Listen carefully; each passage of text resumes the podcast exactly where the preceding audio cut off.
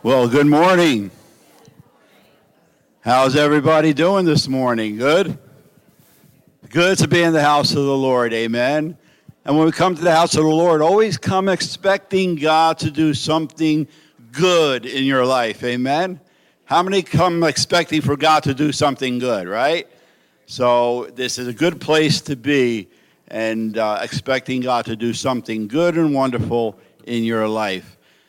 So before we begin, I just want to uh, say there's a lot of things. There's a lot of, well, welcome to Community Alliance Church and those who are visiting for the first time or who are visiting uh, again, welcome. Glad to have you here today in the house of the Lord, and I pray God will bless you richly in your time here. There are, are a lot of activities going on throughout the week. Uh, in a little while, Pastor will also announce some things. Brother Chris will also announce some uh, things going on also. But coming up this Wednesday uh, from 8 to 9 is the Prayer Power Hour. That's an opportunity for us to come to get together as a body of Christ and to pray and to believe God for some great things to happen. That's uh, Wednesday, 8 to 9, the Prayer Power Hour. Next Sunday is there is a food and fellowship uh, right after service, so you want to invite a friend, a neighbor, family members. Uh, come on out uh, with an appetite. There's going to be food and fellowship. We also have a, a uh, sign up sheet. So if you would like to uh, make something for the food and fellowship, just write down your name and what it is you would like to uh, make or bring. Personally, I like hot dogs, but whatever. yeah, no, Pastor, please do not make hot dogs, Pastor, please. No. Uh, so, anyway, whatever you feel that you would like to make, uh, please put it down and uh, write it down on there. So, we have a a lot of activities going on, and praise the Lord. So we just want to uh, open in a word of prayer, and uh, then I'll have Brother Chris come up, and he wants to share with you also. So let's pray. Father, we just thank you for the wonders of your great love, your mercies, your compassions that are new upon us every morning. We've come into your house, Lord to worship you, to praise you, to exalt your name, and to receive all that heaven has for us this day. We pray for your anointing upon Pastor Jay as he brings forth the word, Lord God, that are, we have open hearts, minds, and souls and spirits to receive all that heaven has for us. We pray that you will nourish us and grow us in our most holy faith as we sit in your house and in your presence. We pray that you will bless and anoint our time of worship as we come to praise you and to worship you in spirit and in truth. Let your hand be upon us mightily. Holy Spirit, have your way in our hearts, minds, and in this place today. In Jesus' name we pray. Amen. Brother Chris.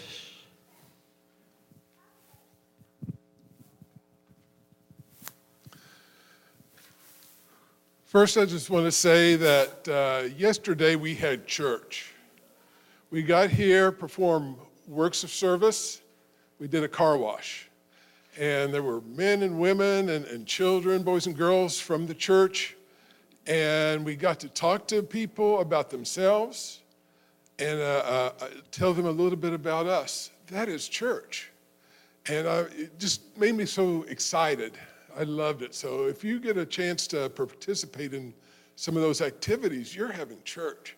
And if you're you know, coming here just for the service or leaving as fast as you can after the service, you're not having church, you're just listening to, to a sermon. Come to have church. It's great. People here are very nice. but the reason why I'm up here is uh, the other day, my dear friend, Pastor, an elder, fellow elder, Pastor Al, used a word. He said, excellence. And that hit home with me because I want to serve my Lord with excellence. And I want our church to serve and be excellent in the kingdom. And a lot of churches have a problem. They do things halfway do the very minimum and because they think they're restricted with resources. And we don't have lots of money in the bank. We have some, and I thank you all for contributing. But the source of all our finances is God. So we shouldn't feel restricted to give Him excellence. And we put together a, a list of items that we think we need at this church to provide excellence. The first one I want to talk about, and I'll talk about the other some other time. First one happened this last week. We had a contractor come and change out all the lighting in the church, except for in here. We, they did this earlier. Uh, and they did the parking lot lights with LED. They said the new lighting is going to save us maybe 60, 70% on our electric. That's excellent. Yeah. And it provides more light. So if you go in the bathroom and, and get blinded, that's the reason why. You know, we got new lighting out there, and praise God. Now, it had a, a, a price tag to it. The, the total was about $12,000 the, my, my, my lovely wife called PP&L and said, hey, you got this plan going on. Come out and do, do an estimate and, and tell us how much your, your plan will help contribute. Two thirds PP&L paid for. $8,000 PP&L paid for our lighting. Praise God, right? It doesn't need to come from us total. That leaves us 4,000 to, to do. But God comes through. He always comes through.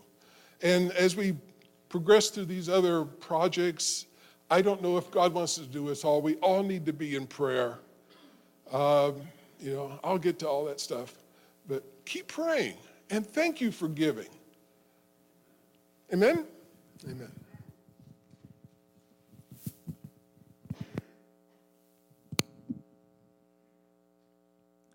Good morning.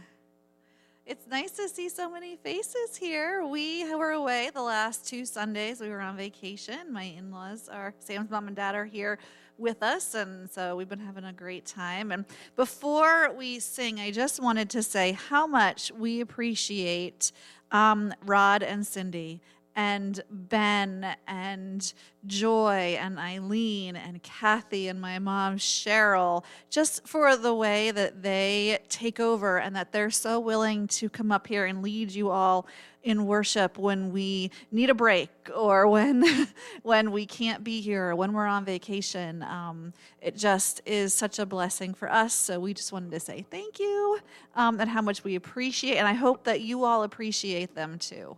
Um, because they're really working really hard for for the Lord and to help lead you in worship. So, would you please stand? We're gonna we're gonna sing this morning.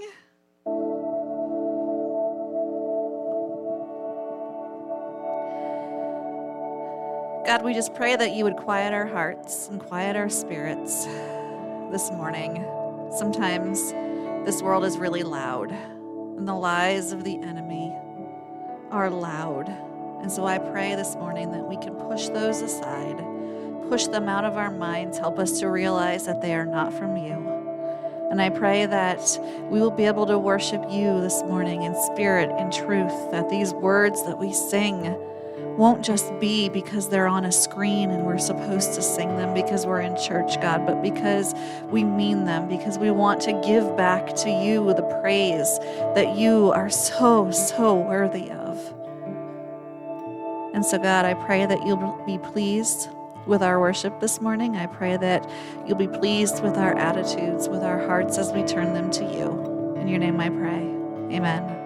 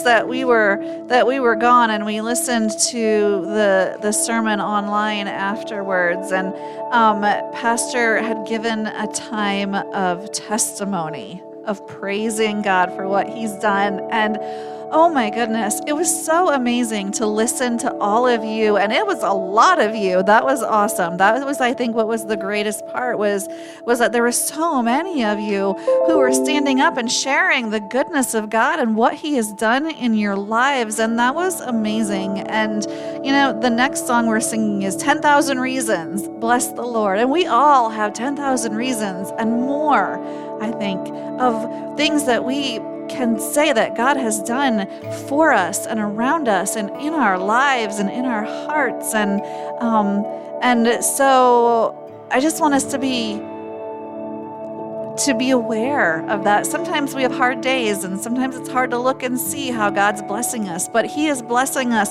Every day you wake up, God is blessing you. Um, and I know that sometimes it's hard to keep that in mind, but I just want to encourage you, and myself included, because I fall into that trap as well, um, that God is always working in our lives. He's always doing stuff for us. He's always loving us and forgiving us and protecting us and providing for us because that's who He is. He loves us. And, and we just have, I'll say it again, 10,000 reasons to bless his name for how how he works in our lives. So sing with us, please.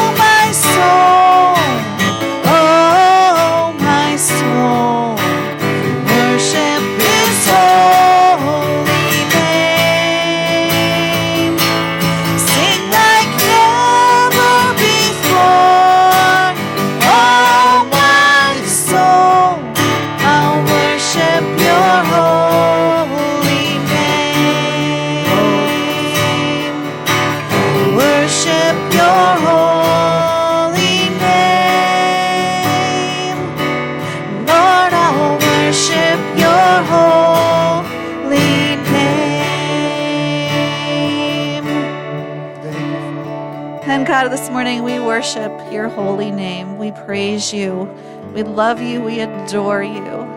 We want to serve you, like Chris said, with excellence every day of our lives. Please help us to do that. Help us to not lose that passion, that fire for you. Some days are hard, but God, you are bigger and stronger and mightier and more powerful than anything this world and the evil one can throw at us. Help us to live our lives like we believe that. Pray for Pastor as he comes to share your word this morning. I pray that you would anoint him from the top of his head to the bottom of his feet, that he would know that the words that he is sharing, that he's sharing, are your words and no one else's. God, help these words of yours to fall on our hearts that have been softened this morning. That um, that these that these words that are yours, God, that they will be planted in our hearts and our minds, and that they will grow and bloom as we learn more about you, as we serve you every single day. And I pray all of this in your name. Amen. You may all be seated.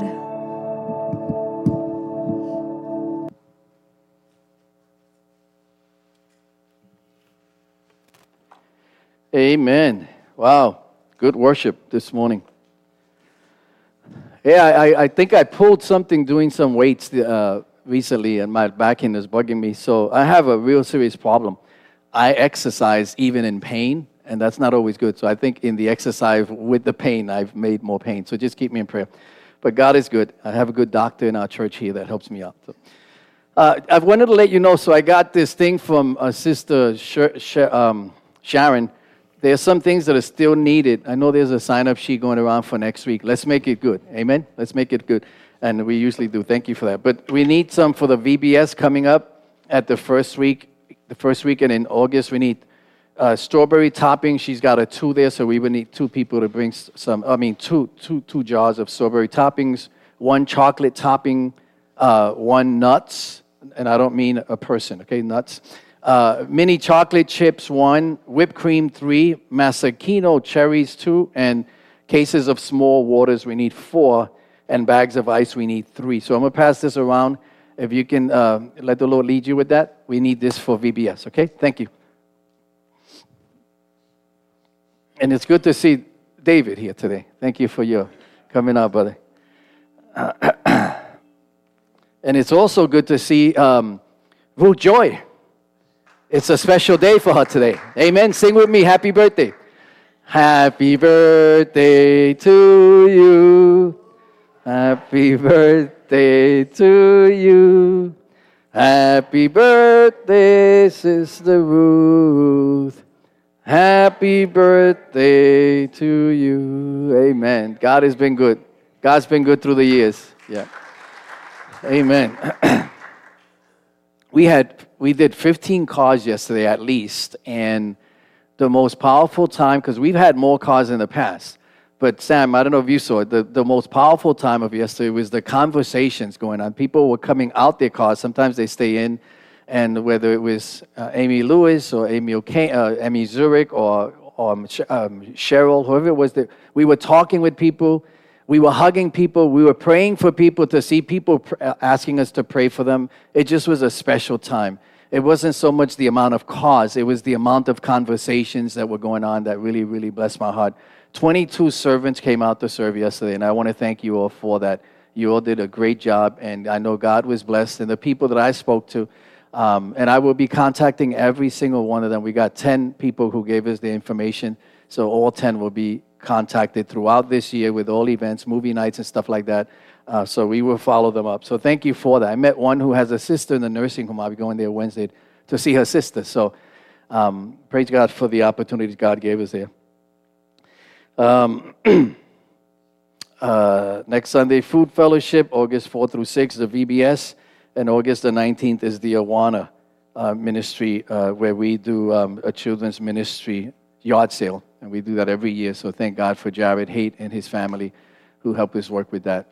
Um, I wanted to encourage you this morning before we even begin. We're going to put on a song, and I want to in- invite you to um, just picture yourself alone in a room with Jesus. If you can just picture yourself all alone with Him and, uh, and just reflecting on Him. Uh, let's play this, this song, please.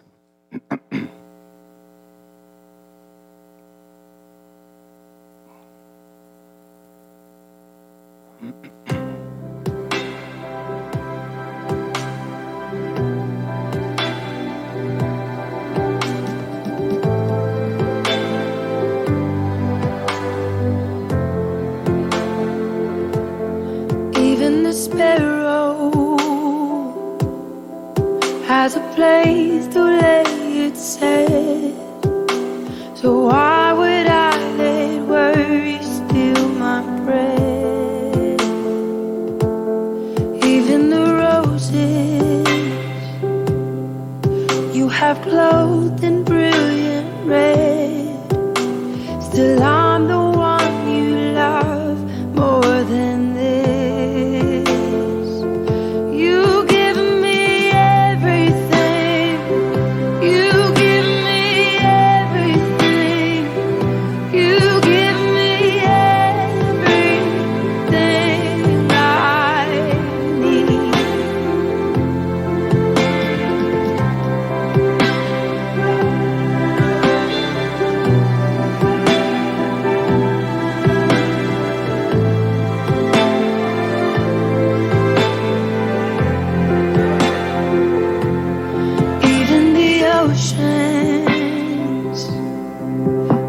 pull at your command, so you can still my heart with your hand.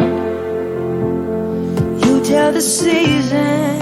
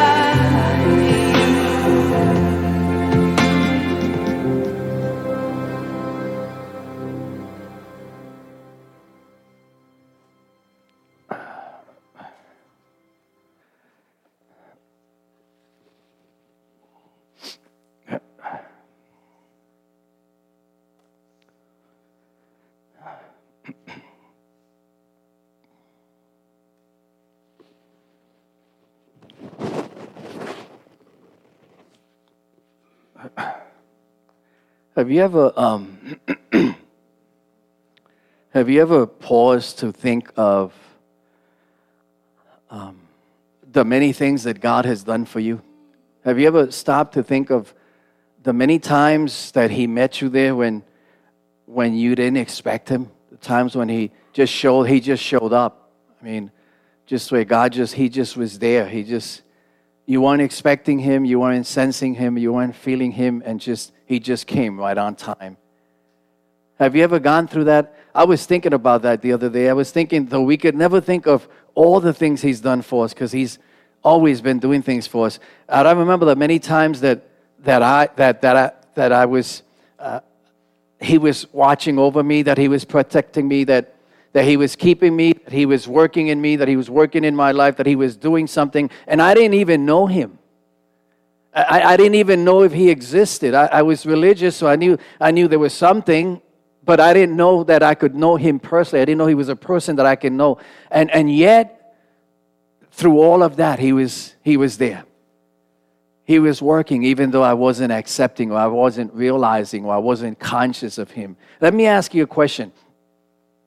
Uh, has all that God had done, has done for you, has that prompted you to want to do something for Him? In other words, um, has everything that He's done in your life, or the things that you can think of that He's done in your life, has has that contributed in any way to things you do for Him, or things you've done for Him? Because it's who he is and it's what he does that, that ought to prompt us to want to make him number one in our lives. It's not a blind faith, right? When, we, when Christ calls us to himself, he doesn't call us to a blind faith, just trust me and that's it. And one day when you get to heaven, you realize it was all true. It, it, it's something he does in our lives on a daily basis if we're looking hard enough uh, that causes us to realize that he is everything that he says he is. And that's what prompts you and me to, to want to honor him and serve him. Like yesterday, serve him. Not the people, but serve him. Not the pastor, but serve him. We do it for him because of what he's done for us. And then the blessings flow. Today, and at least for next week, we're going to look at the story of David from 2 Samuel uh, chapter 7. And, and, and there are people who believe that this is this passage is the most important writings of the two books of Samuel. It is definitely uh, one of the key passages in the entire Old Testament. And we'll, we'll, we'll We'll talk a little bit more about that later on and, and, and hopefully next week. But if you think about David, and if you, if you read about the story of David throughout the, the Old Testament, and you read the writings of David in the book of Psalms, um, you will become acquainted with a man who, um, who gave his all to God. It, it, you become acquainted with, with the people that he loved, or the, the lives that he influenced, the lives that he touched and, and, and also of his, his heart and his passion for God and how much God used him. You realize everything that this man was, and then when you read the life of Bathsheba, you realize that he was only human. That amidst all that, that this man and everything that revolved around his life, he was human, just like you and me, and needed to rely on the same God that you and I rely on. Let me read to you. It's not on the, this is not on the screen. Some outstanding facts about David. He was from Bethlehem. He, he was God's anointed one, right? And the word anointed and Messiah, by the way, are used synonymously in the scriptures, okay? Um, he was a shepherd. He wrote at least 50% of the book of Psalms. He was Israel's greatest king. He was a man after God's own heart. And from his seed comes the Messiah, a powerful impact, an influ- influential person an influential leader of God, quite a man of God. And, and so David was perhaps sitting there in his room one day or sitting in front of the altar or on his knees and he began to reflect on perhaps the many things that God had done for him. He started thinking of, of everything that God did for him and everything that God did through him and everything that God did in spite of him. And he came up with a wonderful idea.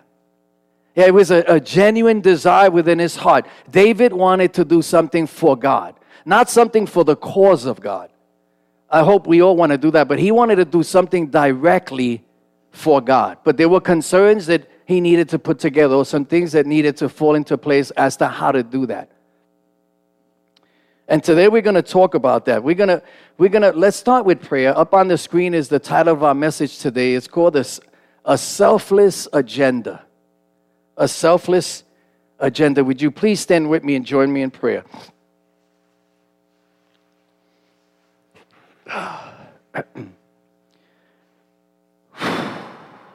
Father, you do, you give us everything. Father, you are faithful. Even, even when we're not faithful, your word says you remain faithful because you cannot disown yourself. That's who you are. You're faithful. You're the embodiment of love and compassion and goodness and mercy. That's who you are. So, Father, we thank you. We praise you. We bless you. We uphold you this morning. Holy Spirit, you're the one that, re- that reveals the Father. You're the one that reveals His love. You're the one that embraces us when we need it most, Holy Spirit. You're the one that has been there for us. Christ is seated at the right hand of the Father. Holy Spirit, it is you working in us, and we praise you and thank you uh, for the things you've done in our lives. Would you guide us today? Would you quicken our hearts? Would you bring us this morning, Spirit of the Lord, bring us to where we need to be brought to mentally, emotionally, psychologically, where we need to be brought to spiritually in the name of Jesus, so that it would impact our lives physically for Christ. We thank you and we praise you. We commit to you our hearts and our minds our thinking process. We pray that you would bind any attempt of the enemy to, to interfere, to dissuade uh, what you want to do today in my heart and in our hearts, your church and your people. Even those hearing online, we praise you and we thank you, even for them. We commit their lives to you as well. In Jesus' name, amen.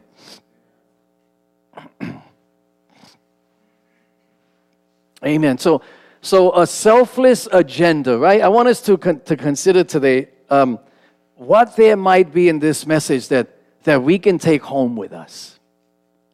That we can take home with us this morning. So I want you to notice, first of all, uh, up on the screen, uh, there was a serious, serious situation. You can follow in the back of your notes there, the bulletin, but a serious situation.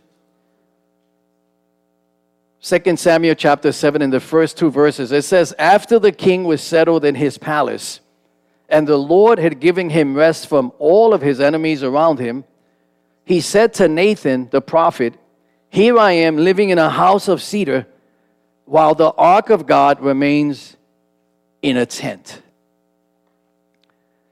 So, so, so cedar trees were not, were not just only popular because they were strong and they were durable and they were beautiful, but they were also an excellent source of timber for woodworkers. It was the best of tree at that time. Most of them came from Lebanon, and, and, and, and they were beautiful to look at. They were beautiful to do things with. They were strong, they were sturdy, they were outstanding, and they were very, very valuable. And so here is David. He's living in, he's living in a well built, strong, sturdy, beautiful looking palace, while the ark of God, which represented the very presence of God as far as the people were concerned, was in a tent with curtains. And, and, and, and it began to trouble, it troubled David, the location of the ark that was where God was. That ark was God. That was they took that ark everywhere they went when they won battles. That ark had to be there. If it wasn't, they would lose the battles. They'd become worried because where is God? That that ark was a representation of God. And so David is troubled with the location of the ark. And I would imagine that David, he felt that it was inappropriate for him to live in his, his own home, a nice, comfortable palace while the ark of God was in a little tent with curtains that covered it. And so he's burdened by that. It's bothering him. It's, it's, it's, it's, it's convicting him. And, and, and it's true that when they left the land of slavery, they traveled, and the tent, the, the, the ark was inside of a tabernacle. And it needed to be a movable tabernacle because they were constantly moving from place to place. But David realized that it was time for change. He realized that, that, that, that God deserved to be in a better place, certainly better than in a tent. And it was bothering him, it was convicting him. It was time for this thing to change. He wanted to do something for God. He didn't want to do something for the cause of God. He did a lot of that, but he wanted to do something directly for the Lord. He wanted to bless the Lord. He wanted to bless the Lord with something that he could do for God. David must have felt that, that the ark of God, that is the place where God dwells, where the presence of God was, must have um, been overlooked. That God was being overlooked. Where he's living, proves to us that, that he's being overlooked and so he wanted to do something for god. Now First kings 8.18 says that, that god was pleased with what was in david's heart. That god was pleased with what david wanted to do. So god was okay with, with what he had in his heart. Doesn't mean it was the will of god but it was what, what was in his heart. And god talks about that in First kings 8 and verse 18 so uh, a serious situation. There was a burden in his heart for God. He felt that God deserved better. You hear that? David felt in his heart that God deserved better. It's a serious situation because it, it pricked his heart. It was making him uncomfortable, especially when he looked at his own temple or his palace when he walked in. I want you to notice, secondly, a strange suggestion. Up on the screen, a strange suggestion. Nathan replied in verse 3 to the king, What you have in your mind, go ahead and do it, for the Lord is with you. It's a strange suggestion. So here you have Nathan the prophet, the one who received information from God uh, regarding the will of God for the people of God. And he tells David, he says to him, Hey, David asks him, tells him what he wants to do, and he tells David, Do whatever is in your heart to do, because God is with you. And it's strange because that's not what a prophet often did. A prophet was constantly listening to the voice of the Lord. He was the messenger of God who heard from the Lord and then brought it to the people. In this situation, he's not, he's not heard from the Lord. And he basically tell, encourages David to do what was in his heart. David was burdened, wanted to do something for God, and the prophet tells him to do what was in his mind. He encourages him to do what was in his heart. Now, don't get me wrong. This is not something that the, a, a prophet normally do. Don't get me wrong. We are to encourage people to do good things. We're to encourage people regarding doing the things of God. That's our job. Uh, but there comes a time, would you agree with me this morning? There comes a time when we need to take some of the desires of our hearts to the Lord. There's a time when someone comes up to you and says, You know, well, you might hear this sometimes God has placed this in my heart. That's a good start, but just make sure it was God. And that's our job to work with that. And not that we're bringing doubt, but, but that they come and, you know, I've got this in my heart, or I want to do this, or I want to start this, or I want to, I want to begin to do this thing here. And, um, instead of encouraging, yeah, you go and you do it, let's encourage prayer sometimes. Let's encourage seeking the face of God. Let's make sure it's God's will no matter how good it looks. Because we can do mighty things for God, and those mighty things for God were not the will of God sometimes. And so that mighty thing that we did for God could have done, been done a whole lot better or a whole lot different with a whole lot more positive results or godly results or God honoring results if we had taken time to pray about it. That intimate relationship with God is so important. And even for us who are encouraging people regarding that. And so he tells David, Go and do what's in your heart. I, I believe he had good intentions. I believe he had good motives.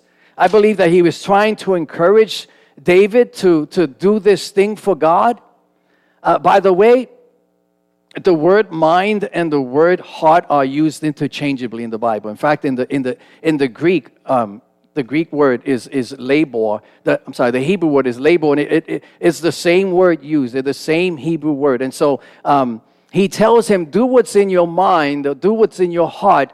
God is with you." But the Bible says in Psalm 64 and verse 6 that the heart and the mind, again, they're used interchangeably, are cunning and crafty and deceptive. The heart is deceitful above all things, Jeremiah 17, 9 and 10, and beyond cure. Um, who can understand it?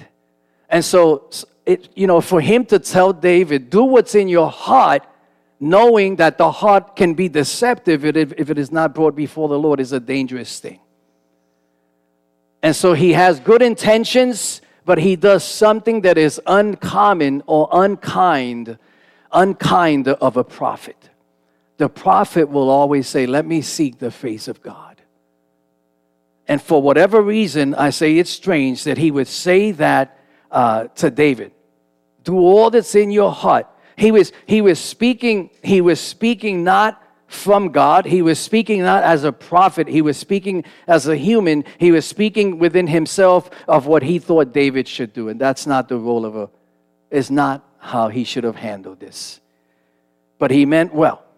So we do, we should encourage people to do things for God. We should encourage people to, um, to, to, to, we say follow your dreams, but don't follow your dreams unless you take your dreams first to Jesus. What's in your heart sounds good. From our perspective, it sounds good. And it sounds very spiritual and it sounds very godly. But um, talk to God about it. I've had people tell me, you know, I'm going to date a non believer and I plan on marrying her um, because I know I can lead her to Jesus. Have you talked about that? Because Second Corinthians tells us not to be unequally yoked with unbelievers. So, did God change His rules for you? I know it can happen. I've seen it happen. I've seen, I've seen, you know, husbands and wife married where one led the other one to Christ. I've seen that happen. But it's not the road we want to take outside of seeking His face, word, His face first. So I think what the prophet should have said to David was what all prophets, I mean all true prophets of God, and Nathan was quite a prophet, uh, should have said to him, Hey, that sounds really good, but let me see God's face and I'll get back to you on that one. Oh, let's seek his face together. Let's pray together and make sure that this is indeed God's will, that is God planted within your heart. A serious situation, a strange suggestion. Notice last notice thirdly here, a simple solution. A simple solution. 2 Samuel chapter 7, verse 4 and 5. So there was a situation here, right? David wants to build this temple. The prophet tells him, go for it. A simple solution, because that was a strange suggestion. But that night, that very night, interesting, right? God didn't wait a week or two. He didn't want these thoughts to remain in David's mind, and he didn't want the prophet to think that he did the right thing, so God intervenes. That night, that very night, the word of the Lord came to Nathan saying, Go and tell my servant David, this is what the Lord says. This is not what Nathan says. I said something earlier, but this is what Nathan, this is what the Lord says. Are you the one to build me a house to dwell in? Wherever I have moved with all the Israelites, did I ever say to any of their rulers, whom, whom I commanded to shepherd my people Israel, Why have you not built me a house or cedar? Next slide. Verse 11b and following. The Lord declares to you, Nathan continues, that the Lord Himself will establish a house for you. This Nathan speaking to David now. When your days are over and you rest with your ancestors, I will raise up your offspring to succeed you. Your own, David, your own flesh and blood, and I will establish his kingdom. And he's the one who will build a house for my name. And I will establish the throne of his kingdom forever. Your house and your kingdom will endure forever before me. Your throne will be established forever. So God speaks to the prophet as the prophet should have sought first, and tells him, I want you to take this information to David. God is pleased with what is in his heart, what is in our hearts, even if it's with good intentions, is not always the will of God. I want you really to grasp that. It's not always God's will, and that's where prayer comes in. God has called us to a intimate relationship with Him. And an intimate relationship is one in which we share concerns with each other. And that's the kind of relationship God wants with David and his prophet here. So he tells him, Go and tell David. It's the same exact night, the same exact day. God wasted no time.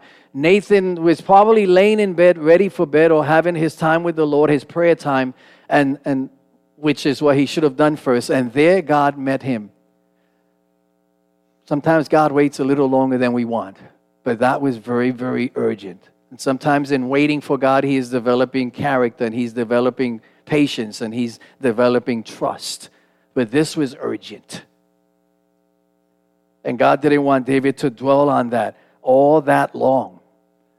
So, uh, you know, I, I, I said earlier that the Lord was okay with David. He, he, he, he appreciated David's heart for this temple. But in 1 Samuel 22 and verse 8, it says this it says that God said to David that God said that, that David had shed too much blood and that he had fought too many battles. There was too much bad blood on his side, and that his son would be the one that would build a temple. So God, God, God blesses him. He, he basically tells him, You're not the one that's going to build me the temple, but guess what? The one that's going to build me the temple is going to come from you. He's going to be your very own offspring. He blesses him, he encourages him. In fact, David plays a role in providing some of the materials for building that temple, which was made with cedar wood as well. So God encourages him and, and tells him, and, and then he gives him even better news. So he gives him even better news. He tells David that not only will your son um, be the one to build the temple, but I'm going to give him an everlasting throne. I'm going to give him an everlasting throne. Think about that for a moment. David is wants to build an earthly temple for the Lord, and the Lord embraces him with the hope of a heavenly eternal kingdom. Isn't that so much like God? I said to a lady yesterday outside that his his grace and His love and His works and His provisions never cease to amaze me. When you think God has failed you, when you think, where is He? When you think, I'm alone, when you think, I don't know what to do, when you think, I don't know what way to turn, when we, you think, when am I going to get a job from? When am I going to get that money? When, when, when you're at your wits' end is often when God meets us most.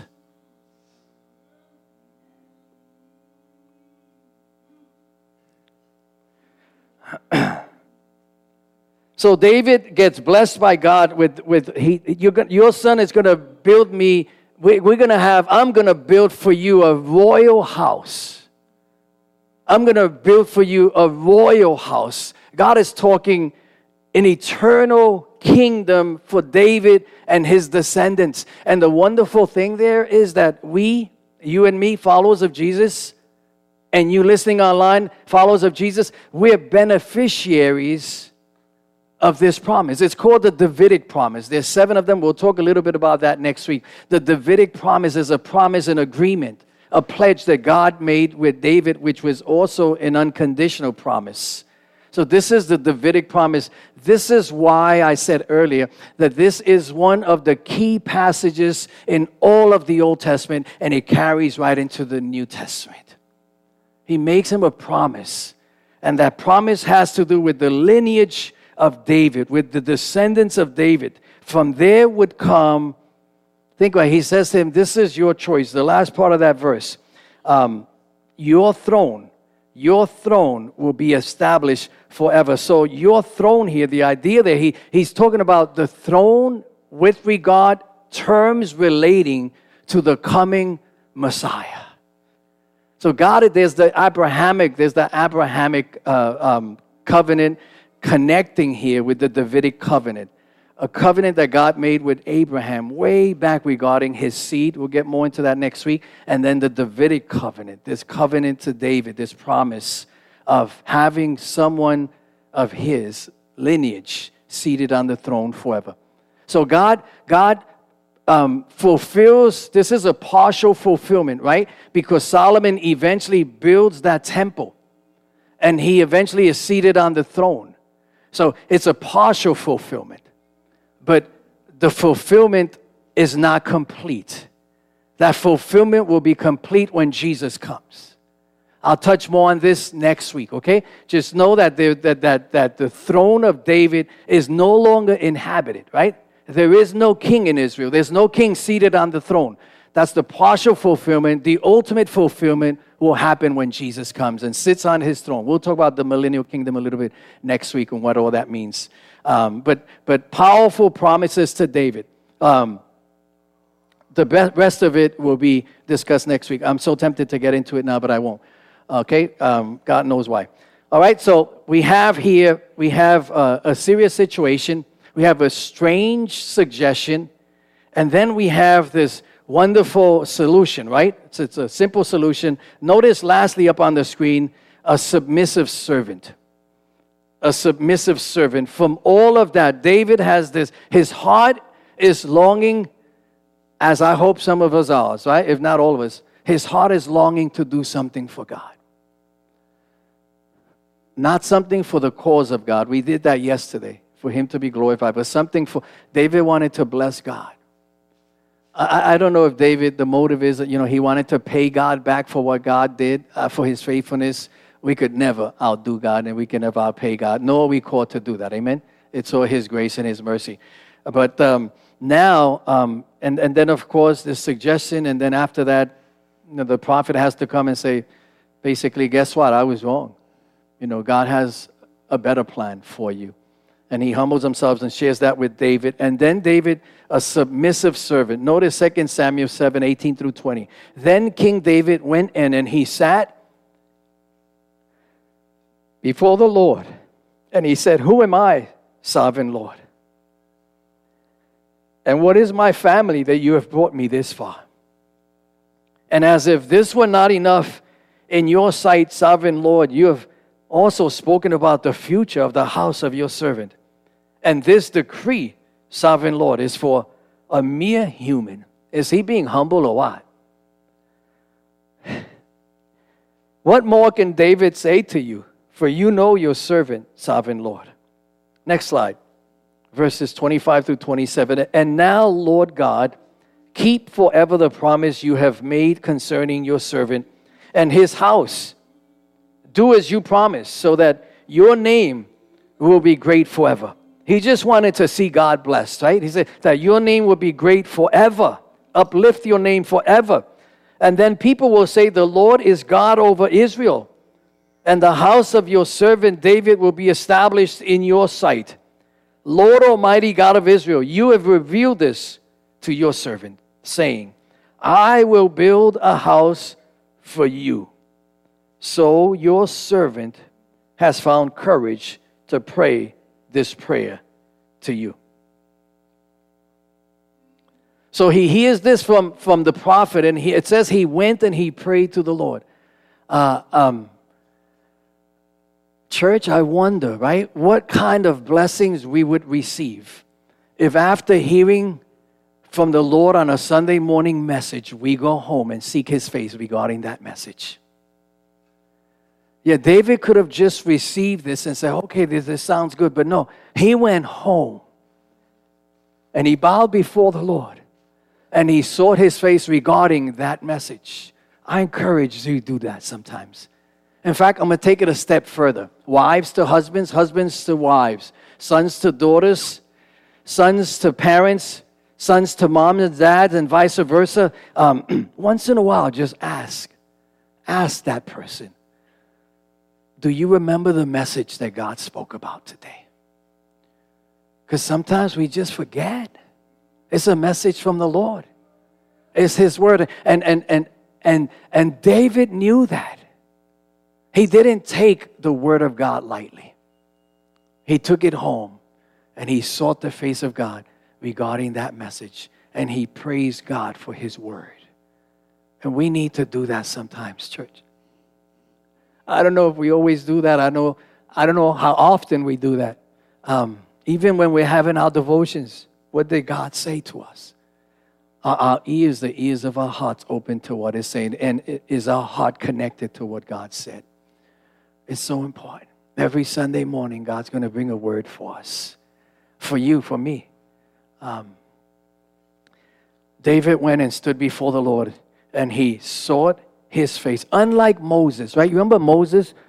God tells Moses, and because Moses did not speak to the rock, he struck that rock twice. We spoke about that before. Moses several times tried to change God's mind. I preached on that. He, he, he, you know, after God said, You will not lead my people into the promised land, you will not do it. Um, they, several times Moses questioned God about that. He thought that maybe God would have mercy or maybe God would turn back on his word. Uh, David doesn't do that here. David doesn't question God.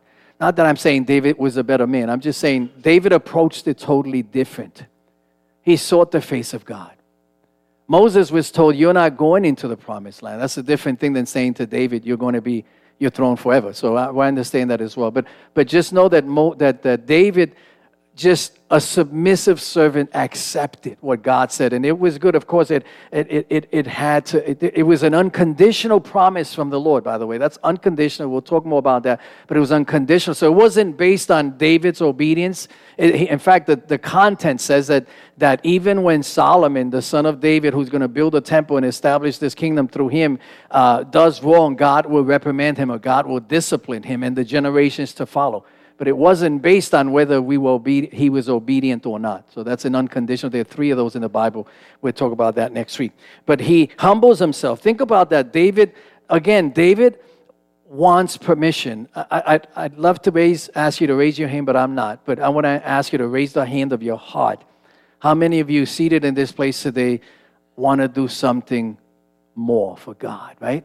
How many of you want to do something for God? Not something to honor God. And I pray we're working on that, but some, I just want to do something for Him, for a change that is not all Him doing for me, but that I do something for Him. You feel His heart? Can you feel His heart a little bit there?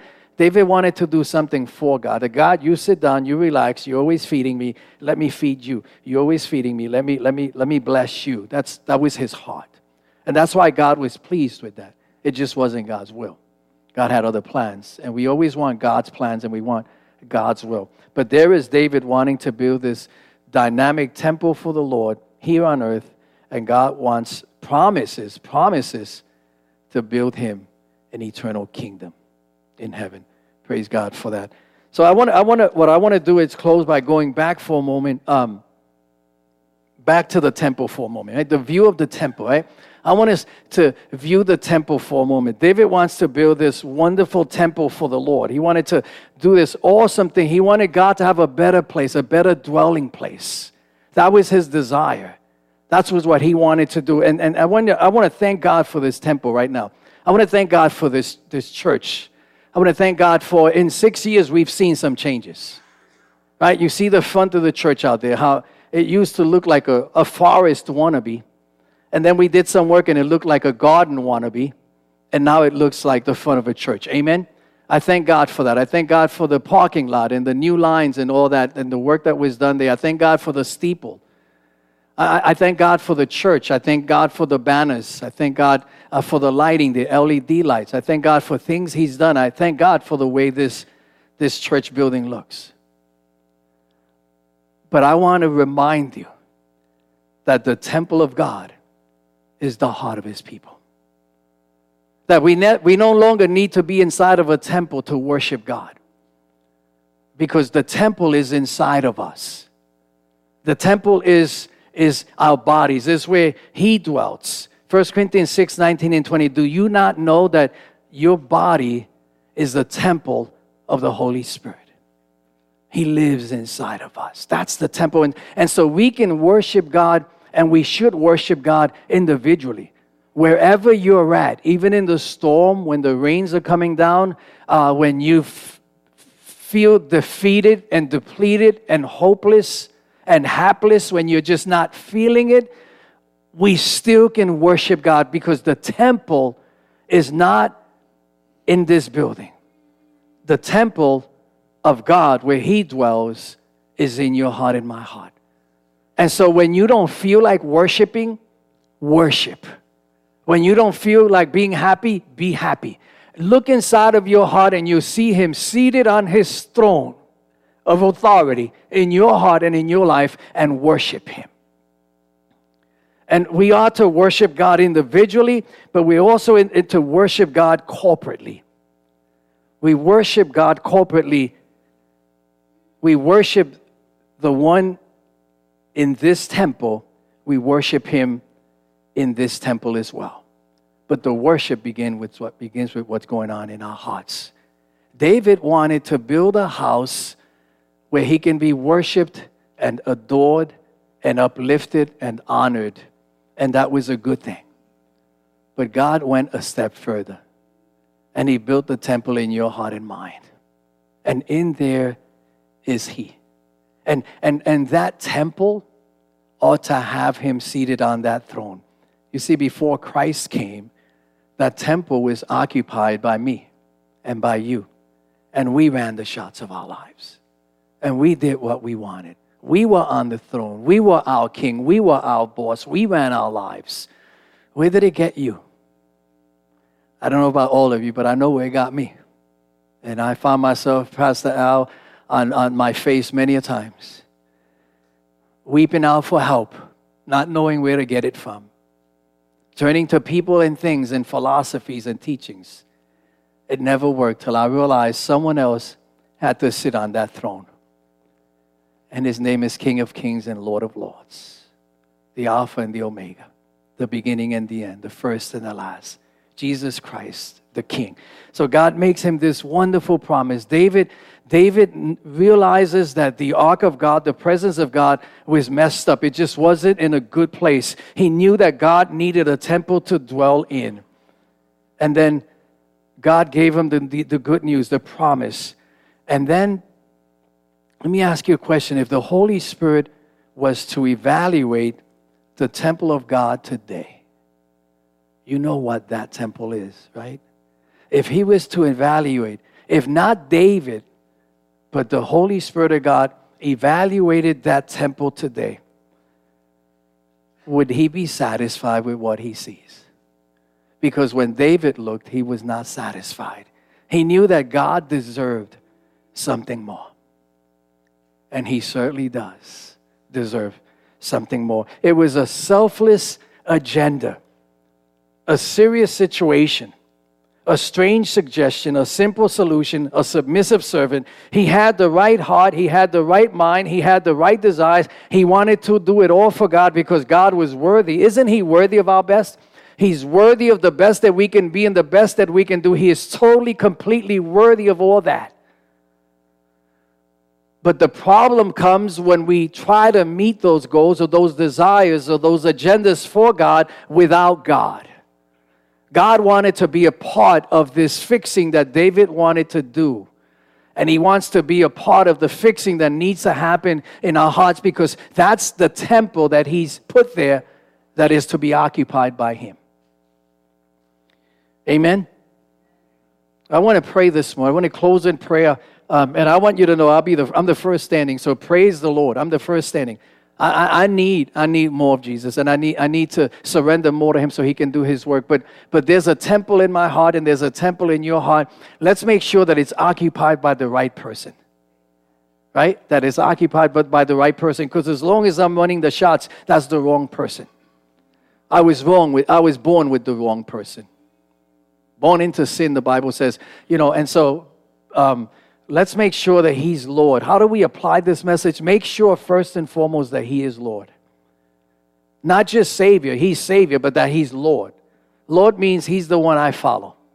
Savior, He's the one I depend on after, the, after I pass on. Lord is the one I follow. I live my life for Him on a daily basis. Why? Because He's on the throne of my heart. And let God continue to do that work in our hearts. Faithful begins by submission to the Lordship of Jesus Christ. Is He your Lord? I'm not asking if He's your Savior. I trust everyone in this room, He is your Savior. I'm asking, is He your Lord? Is He on the throne? Is He running the shots? Does He occupy the throne of your heart? a selfless agenda. If you need to stand, stand. If, if you need to pray, if you need prayer to stand, just stand. If you need to seek God for a moment here, just stand.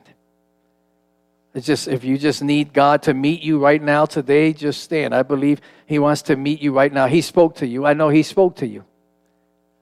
And He might have said more to some than others, but God spoke to you. I know that. I know that. Just stand. If you need to stand, just stand. And if you need someone to come alongside you and put his or her arm on your shoulder and, and support you in prayer, just raise your hand. If you need anyone to support you in prayer, just raise your hand.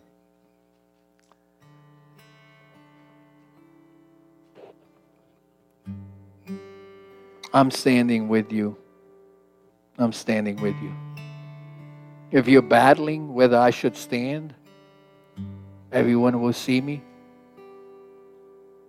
I don't want anyone to know.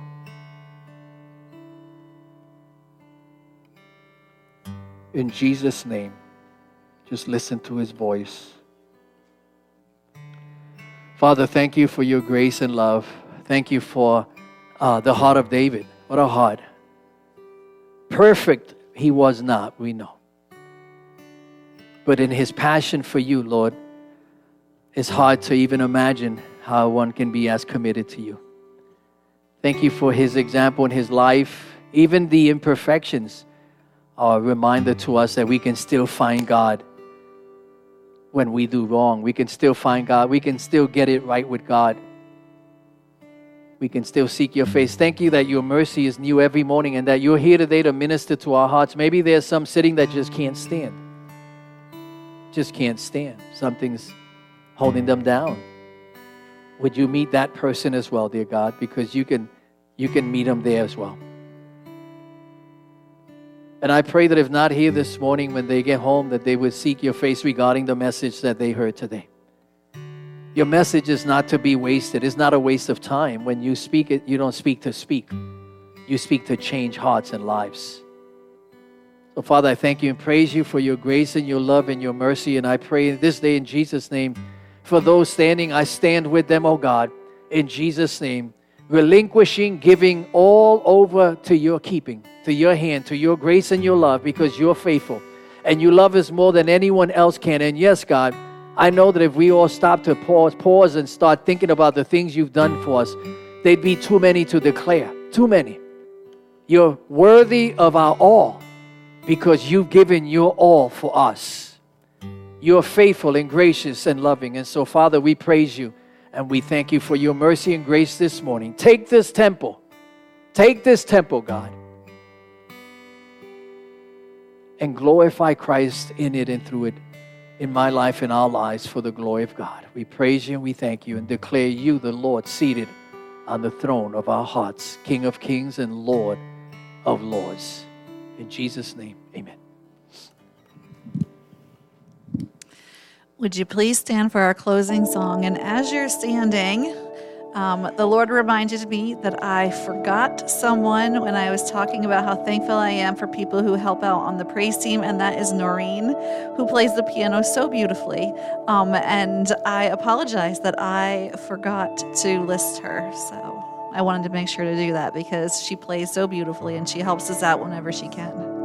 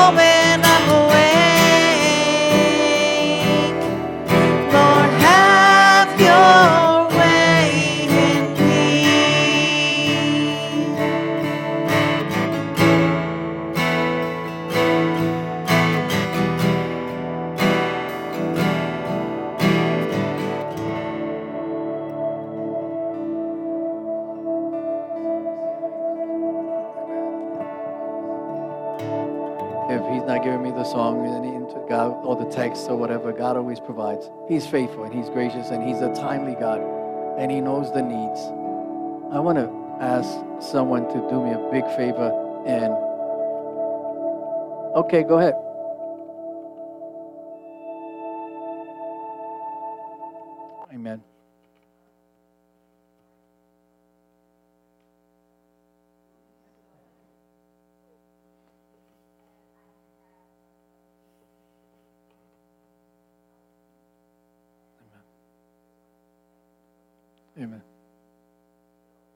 Amen.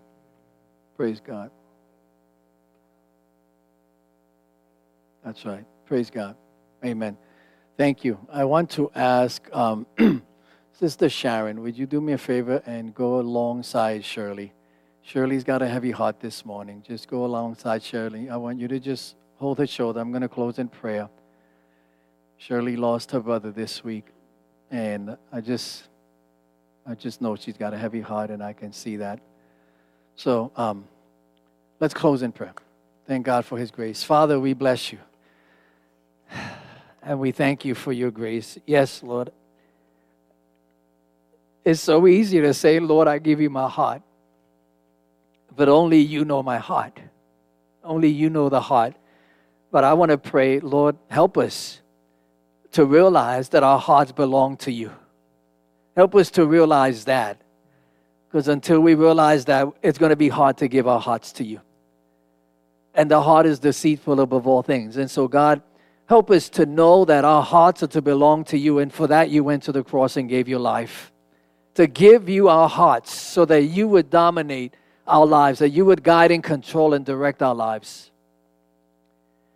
Father, I pray for my sister Shirley. I thank you for her joy and her support and her love and her prayers and the many people that she helps and the many things she does behind the scenes. But right now, she needs you to embrace her heart. She needs you to touch her.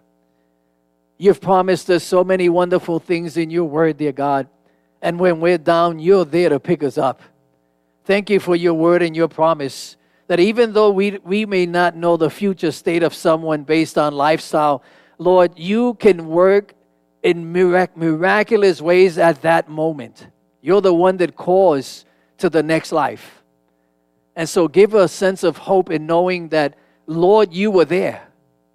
You were there when that time came for her brother. You were there because that's who you are. And there is always hope when we think of a God who is a fair and loving and gracious God. And so, would you embrace her? Would you uh, put your arms around her? Would you remind her of how special she is and how much you love her and how you will take her through this time? And remind her that she has a, a body of believers here who loves her dearly. Thank you, Father, for sending Jesus, for his grace and his love. Thank you for your word today. May it, may it permeate our spirits and our hearts and our lives throughout this week. May we think about the Savior, the Lord Jesus. May we think about his throne. May we think about uh, his temple. What we're putting into it, what we're putting into our bodies. May we think about that. May we think about um, pleasing him and making him happy and blessing him for a change in our lives. That, Lord, we would, we would bless you. Your word says, Bless the Lord, all my soul. Bless the Lord, all my soul. And all that is within me. It's Him who's inside of us. So thank you, Father. And thank you for my brother Dave who came to help out with the uh, sign language today as well. Bless him and encourage him and continue your work in his heart. Thank you for Patty and Paul who are not here. Bless them, Lord. You know that they have an agenda. They want to bless people for Christ. So we just commit ourselves to you now. We commit this week to you, Father. We praise you for your love and for your word and for this selfless agenda for Christ. He's worthy. In Jesus' name we pray. And all the people say, Amen. Thank you.